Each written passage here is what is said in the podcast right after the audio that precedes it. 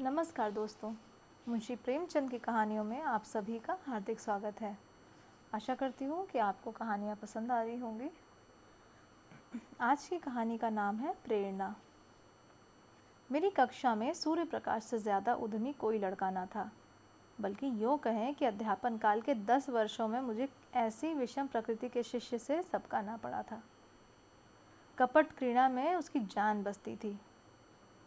मुख्य अधिष्ठता की आज्ञा टल जाए, मगर क्या मजाल कि कोई उसके हुक्म की अवज्ञा कर दे?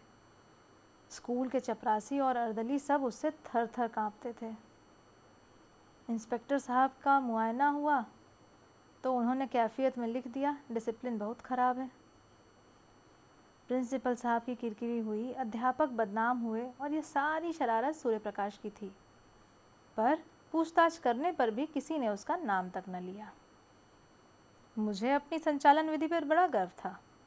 ट्रेनिंग कॉलेज में इस विषय में मैंने ख्याति प्राप्त की थी, मगर यहाँ मेरा सारा संचालन कौशल जैसे मूर्छा खा गया था।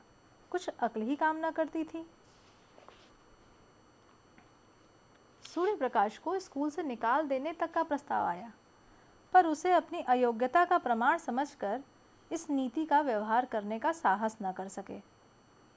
बीस बाईस अनुभवी और शिक्षा शास्त्र के आचार्य एक बारह तेरह साल के उद्दंड बालक को सुधार न सकें? यह विचार बहुत ही निराशाजनक था। यूँ तो हमारा सारा स्कूल ही उससे त्राही त्राही करता था, मगर सबसे ज़्यादा संकट में मैं था, क्योंकि वह मेरी कक्षा का छात्र था, और उसकी शरारतों का कुफल मुझे भोगना पड़ता था। एक दिन उसने मेरे मेज की दराज में मेढक डाल दिया था। मैं चौंक गया। सारा घंटा उपदेश में बीता और वह पट्ठा सिर झुकाए नीचे मुस्करा रहा था। मुझे आश्चर्य होता था कि यह नीचे की कक्षाओं से पास कैसे हुआ। एक दिन मैंने गुस्से में कहा, इस कक्षा से उम्र भर भी नहीं पास हो सकते। सूर्य प्रकाश ने अविचलित भाव से कहा, आप मेरे पास होने की चिंता ना करें। मैं हमेशा पास हुआ हूँ और अब की भी हूँगा। असंभव। असंभव संभव हो जाएगा। मैं आश्चर्य से उसका मुँह देखने लगा। कोई जहीन लड़का भी अपनी सफलता का दावा इतने निर्विवाद रूप से न कर सकता था। वार्षिक परीक्षा के अवसर पर मैंने असाधारण देखभाल से काम किया। मगर जब सूर्य प्रकाश का उत्तर पत्र देखा तो मेरे विस्मय की सीमा न रही। मेरे दो पर्चे थे और दोनों में ही उसके नंबर कक्षा में सबसे अधिक थे। मैंने प्रिंसिपल साहब से कहा तो वह भी चकरा गए। मगर उन्हें भी जानबूझकर मक्खी निगलनी पड़ी। मैं कदाचित स्वभाव से ही निराशावादी हूँ। अन्य अध्यापकों को मैं सूर्य प्रकाश के विषय में जरा भी चिंतित ना पाता था। मानो ऐसे लड़कों का स्कूल में आना कोई नई बात नहीं। मगर मेरे लिए वह एक विकट समस्या थी। अगर यही ढंग रहे तो एक दिन या तो वह जेल में होगा या पागल खाने में। उसी साल मेरा तबादला हो गया। यद्यपि यहाँ की जलवायु मेरे अनुकूल थी, मगर मैं अपने तबादले से खुश था, क्योंकि सूर्य प्रकाश नामक मेरे मार्ग का कांटा न रहेगा। लड़कों ने मुझे विदाई की दावत दी और सब के सब स्टेशन तक पहुँचाने आए। उस वक्त सभी लड़के आँखों में आँसू भरे हुए थे। मैं भी अपने आंसुओं को रोक न सका। सहसा मेरी निगाह सूर्य प्रकाश पर पड़ी। वो सबसे पीछे लज्जित खड़ा था मालूम होता है उसकी भी आँखें नम थीं मेरा जी बार बार चाहता था कि चलते चलते उसे दो चार बातें कह दूँ। शायद उस समय करुणा और ग्लानी की दशा में दो चार निष्कपट बातें उसके दिल पर असर कर जाएँ। पर इन्हीं खोए हुए अवसरों का नाम तो जीवन है गाड़ी मंद गति से चल दी धीरे धीरे वे रेखाएँ आकाश में विलीन हो गईं। उस समय मेरा हृदय विकट, कैदी की भांति घृणा, मालिन्य और उदासीनता के बंधनों को तोड़ तोड़ कर सूर्य प्रकाश से गले मिलने के लिए तड़प उठा। नए स्थान की नई चिंताओं ने मुझे बहुत जल्द ही अपनी ओर आकर्षित कर लिया और पिछले दिनों की याद एक हसरत बनकर रह गई। न किसी का कोई खत आया, न मैंने किसी को खत लिखा। शायद दुनिया का यही दस्तूर है। वर्षा के बाद, वर्षा की हरियाली कितने दिनों रहती है? संयोग से मुझे इंग्लैंड में विद्याभ्यास का अवसर मिला। वहाँ तीन साल लग गए। वहाँ से लौटा तो एक कॉलेज का प्रिंसिपल बना दिया गया। यह सिद्धि मेरे लिए बिल्कुल आशातीत थी। मेरी भावना स्वप्न में भी इतनी दूर न उड़ी थी। किंतु पद लिप्सा अब किसी और भी ऊँची डाली पर आश्रय लेना चाहती थी। शिक्षा मंत्री से रब्त जब पैदा किया, मंत्री महोदय मुझ पर कृपा रखते थे, मगर वास्तव में शिक्षा के मौलिक सिद्धांतों का उन्हें तनिक ज्ञान न था। मुझे पाकर उन्होंने सारा भार मेरे ऊपर डाल दिया। घोड़े पर वह सवार थे, पर लगाम मेरे हाथों में थी। फल यह हुआ कि उनके राजनैतिक विपक्षियों से मेरा विरोध हो गया। मुझ पर जा बेजा आक्रमण होने लगे। मैं सिद्धांत रूप से अनिवार्य शिक्षा का विरोधी हूँ। मेरा विचार है कि यूरोप में अनिवार्य शिक्षा की ज़रूरत है, भारत में नहीं, भौतिकता सभ्यता का मूल तत्व है। वहाँ किसी काम की प्रेरणा आर्थिक लाभ के आधार पर होती है। मैं अनुभव से कह सकता हूँ कि युवा अवस्था में हम जितना ज्ञान एक महीने में प्राप्त कर सकते हैं, उतना बाल्यावस्था में तीन साल में भी नहीं कर सकते। फिर खाम खा बच्चों को मदरसे में कैद करने का क्या लाभ? मदरसे के बाहर रहकर उसे स्वच्छ वायु तो मिलती है, प्राकृतिक अनुभव तो होते हैं। पाठशाला में बंद करके तो आप उनके मानसिक और शारीरिक दोनों विधानों की जड़ काट देते हैं।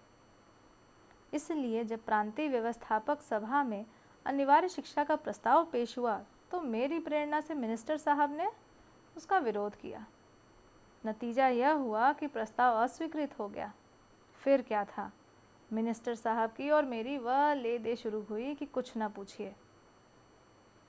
मुझे देशद्रोही, उन्नति, शत्रु और नौकरशाही का गुलाम कहा गया। मेरे कॉलेज में ज़रा सी भी बात होती तो काउंसिल में मुझे, मुझ पर वर्षा होने लगती। मैंने एक चपरासी को पृथक किया। सारी काउंसिल पंजे झाड़कर मेरे पीछे पड़ गई। आखिर मिनिस्टर साहब को मजबूर होकर उस चपरासी को बहाल करना पड़ा। यह अपमान मेरे लिए असह्य था। अतः मैंने अपना इस्तीफ़ा दे दिया। मिनिस्टर साहब से मुझे शिकायत न थी, पर इतनी आशा अवश्य थी कि वो कम से कम इस विषय में न्याय परायणता से काम लेंगे। पर उन्होंने न्याय की जगह नीति को मान्य समझा और मुझे कई साल की भक्ति का फल मिला कि मैं पदच्युत कर दिया गया। ग्रह भी कुछ बुरे आ गए थे। उन्हीं दिनों पत्नी का देहांत हो गया। अंतिम दर्शन भी न कर सका। संध्या समय नदी तट पर सैर करने गया था। वह कुछ अस्वस्थ थी। लौटा तो उनकी लाश मिली। इस आघात ने मेरी कमर तोड़ दी। मैं जो कुछ हुआ, पत्नी के प्रसाद और आशीर्वाद से हुआ, वह मेरे भाग्य की विधात्री थी। उनके माधुर्य में तीक्ष्णता का नाम भी न था। मुझे याद नहीं आता कि मैंने कभी उन, उसकी भ्रिकुटी संकुचित देखी हो। वह निराश होना ही न जानती थी। मैं कई बार बीमार पड़ा हूँ, वैद्य निराश हो गए हैं, पर अपने धैर्य और शांति से अणु मात्र भी विचलित नहीं हुई। उन्हें विश्वास था कि मैं अपने पति के जीवन काल में मरूँगी और वही हुआ भी। जीवन का नाम है सदैव आगे बढ़ते रहने की लगन का। वह लगन ही गायब हो गई। मैं संसार से विरक्त हो गया और एकांतवास में जीवन के दिन व्यतीत करने का निश्चय करके एक छोटे से गाँव में आ बसा। चारों तरफ़ ऊँचे ऊँचे टिले थे, एक और गंगा बहती थी। मैं नदी के किनारे एक छोटा सा घर बना लिया और उसी में रहने लगा। मगर काम करना तो मानवीय स्वभाव है, बेकारी के जीवन कैसे कटता? मैंने एक छोटी सी पाठशाला भी खोल ली। एक वृक्ष की छांव में गाँव के लड़कों को जमाकर कुछ पढ़ाया करता था। उसकी यहाँ इतनी ख्याति हुई कि आसपास के छात्र भी आने लगे। एक दिन मैं अपनी कक्षा को पढ़ा रहा था कि पाठशाला के पास मोटर आकर रुकी और उसमें से उस ज़िले के डिप्टी कमिश्नर उतर पड़े। डिप्टी कमिश्नर मेरे समीप आए तो मैंने झेपते हुए हाथ बढ़ाया, मगर हाथ मिलाने के बदले मेरे पैरों की ओर झुके और उन पर सिर रख दिया। मैं सिटपिटा गया।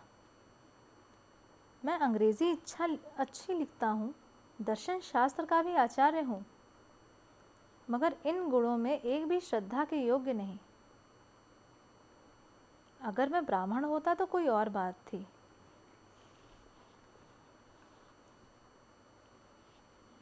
मैं अभी इसी विस्मय में पड़ा हुआ था कि डिप्टी कमिश्नर ने सिर उठाया और फिर मेरी तरफ़ देखकर कहा, आपने शायद मुझे पहचाना नहीं।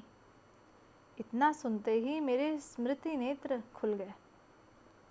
आपका नाम सूर्य प्रकाश तो नहीं? जी हाँ मैं आपका वही अभागा शिष्य हूँ। बारह तेरह वर्ष हो गए। सूर्य प्रकाश ने मुस्कुरा कर कहा, अध्यापक लड़कों को भूल जाते हैं, पर लड़के उन्हें हमेशा याद रखते हैं। मैंने उसी विनोद के भाव से कहा, तुम जैसे लड़कों को भूलना असंभव है। सूर्य प्रकाश ने विनीत स्वर में कहा, उन्हीं अपराधों को क्षमा कराने के लिए सेवा में आया हूँ। मैं सदैव आपकी खबर लेता रहता था। जब आप इंग्लैंड गए तो मैंने आपके लिए बधाई का पत्र लिखा, पर उसे भेज न सका। जब आप प्रिंसिपल हुए तो मैं इंग्लैंड जाने को तैयार था। वहाँ मैं पत्रिकाओं में आपके लेख पढ़ता रहता था। जब लौटा तो मालूम हुआ कि आपने इस्तीफ़ा दे दिया और कहीं देहात में चले गए हैं।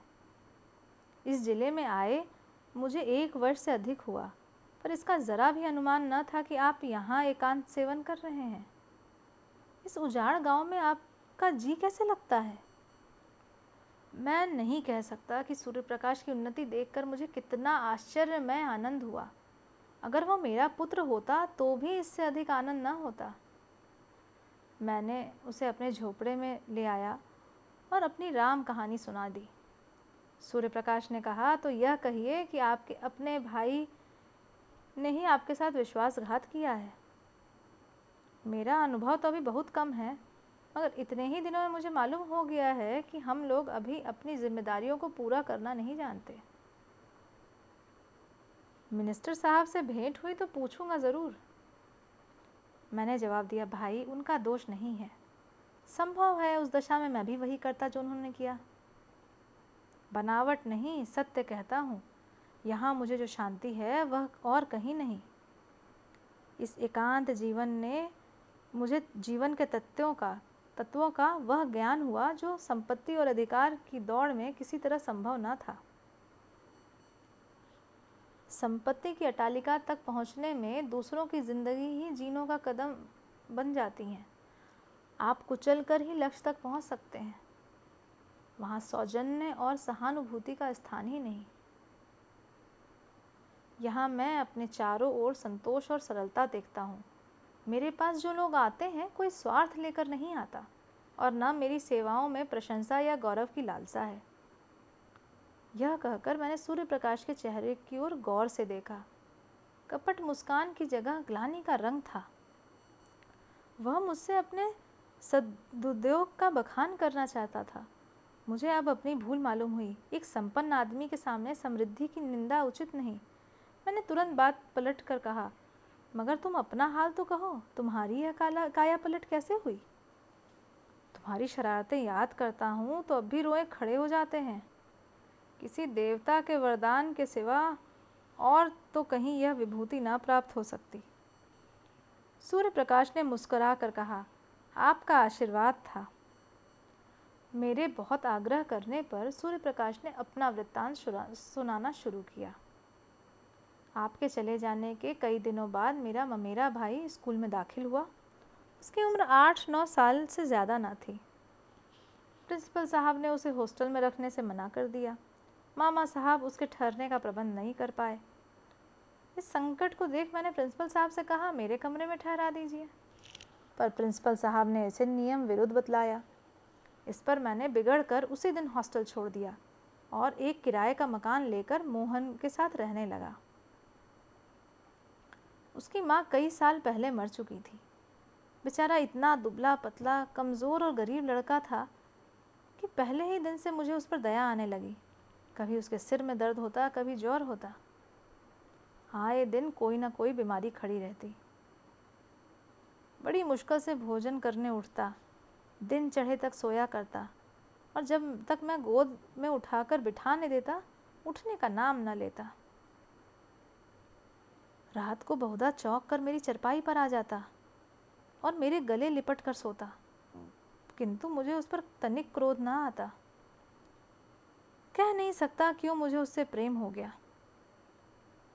मैं जहाँ पहले नौ बजे सोकर उठता था, अब तड़के उठ के बैठ जाता, उसके लिए दूध गर्म करता फिर उसे उठाकर उसका हाथ मुँह धुलाता, नाश्ता कराता, उसके स्वास्थ्य के विचार से नित्य वायु सेवन को ले जाता। मैं जो कभी किताब लेकर ना बैठता था, उसे घंटों पढ़ाया करता। मुझे अपने दायित्व का इतना ज्ञान कैसे हो गया, इसका मुझे आश्चर्य है। उसे कोई शिकायत हो जाती तो मेरे प्राण नखों में समा जाते। डॉक्टर के पास दौड़ता, दवाएँ लाता और मोहन की खुशामद करके दवा पिलाता। इस बेचारे का यहाँ मेरे सिवा दूसरा कौन है? मेरे चंचल मित्र जब उसे चढ़ाते या छेड़ते तो मेरी त्योरियाँ बदल जाती। कई लड़के तो मुझे ही बूढ़ी दाई कहकर चढ़ाना शुरू कर दिए, पर मैं हंसकर टाल देता। मैं उसके सामने एक अनुचित शब्द भी प्रयोग न करता था। शंका होती कहीं मेरी देखा देखी यह खराब ना हो जाए। मैं उसके सामने इस तरह रहना चाहता था कि वह मुझे अपना आदर्श समझे। वह मेरा नौ बजे सोकर उठना, बारह बजे तक मटर गश्ती करना नई नई शरारतें मंसूबे बांधना, यह सब देखेगा तो आप ही आप सीख जाएगा। इसलिए मुझमें भी सुधार आने लगा। मैं ईश्वर का उपहास किया करता था, मगर अब पक्का आस्तिक हो गया था। वह बड़े सरल भाव से पूछता, परमात्मा सब जगह रहते हैं तो मेरे पास भी रहते होंगे। मैं कहता हाँ परमात्मा तुम्हारे, हमारे सबके पास रहते हैं और हमारी रक्षा करते हैं। यह आश्वासन पाकर उसका चेहरा आनंद से खिल उठता था। साल ही भर में मोहन कुछ से कुछ हो गया। मामा साहब दोबारा आए तो उसे देखकर चकित हो गए। आँख में आँसू भरकर बोले, बेटा, तूने जिला दिया। इसकी माँ स्वर्ग में बैठे तुझे आशीर्वाद दे रही होगी। मैंने पूछा, मोहन भी तुमसे बहुत प्यार करता होगा। सूर्य प्रकाश के सजल नेत्रों में हसरत से भरा हुआ आनंद चमक उठा। बोला, वह मुझे एक मिनट के लिए भी ना छोड़ता था। मैं ही उसका सब कुछ था। आह, वह संसार में नहीं है, मगर मेरे लिए वह अब भी उसी तरह जीता जागता है। मैं जो कुछ हूँ, उसी का बनाया हुआ हूँ। एक दिन मैंने कह दिया, अगर तुम रोज़ नहा न लिया करोगे तो मैं तुमसे न बोलूँगा। मेरी इस धमकी का फल यह हुआ कि वह नित्य प्रातःकाल नहाने लगा। एक दिन मैं अपने मित्रों के साथ थिएटर चला गया। रात को लौटा तो देखा वह बैठा हुआ है। मैंने पूछा, तुम सोए क्यों नहीं? बोला, आपके बिना नींद ही नहीं आई। उस दिन से मैंने थिएटर जाने का भी नाम न लिया। बच्चों में प्यार की जो एक भूख होती है, वह मोहन में कभी संतुष्ट नहीं होती थी।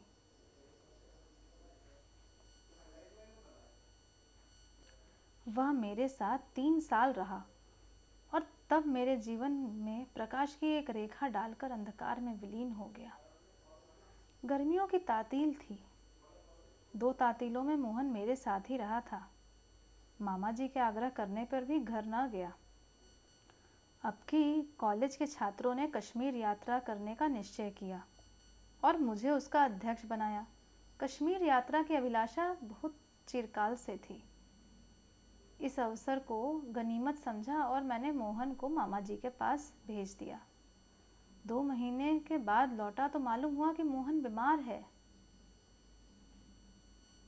उसकी बीमारी की खबर पाते ही मैं अधीर हो उठा और दूसरे ही दिन उसके पास आ पहुँचा। मुझे देखते ही उसके पीले और सूखे हुए चेहरे पर आनंद की स्फूर्ति झलक पड़ी। मैं दौड़ कर उसके गले में लिपट गया।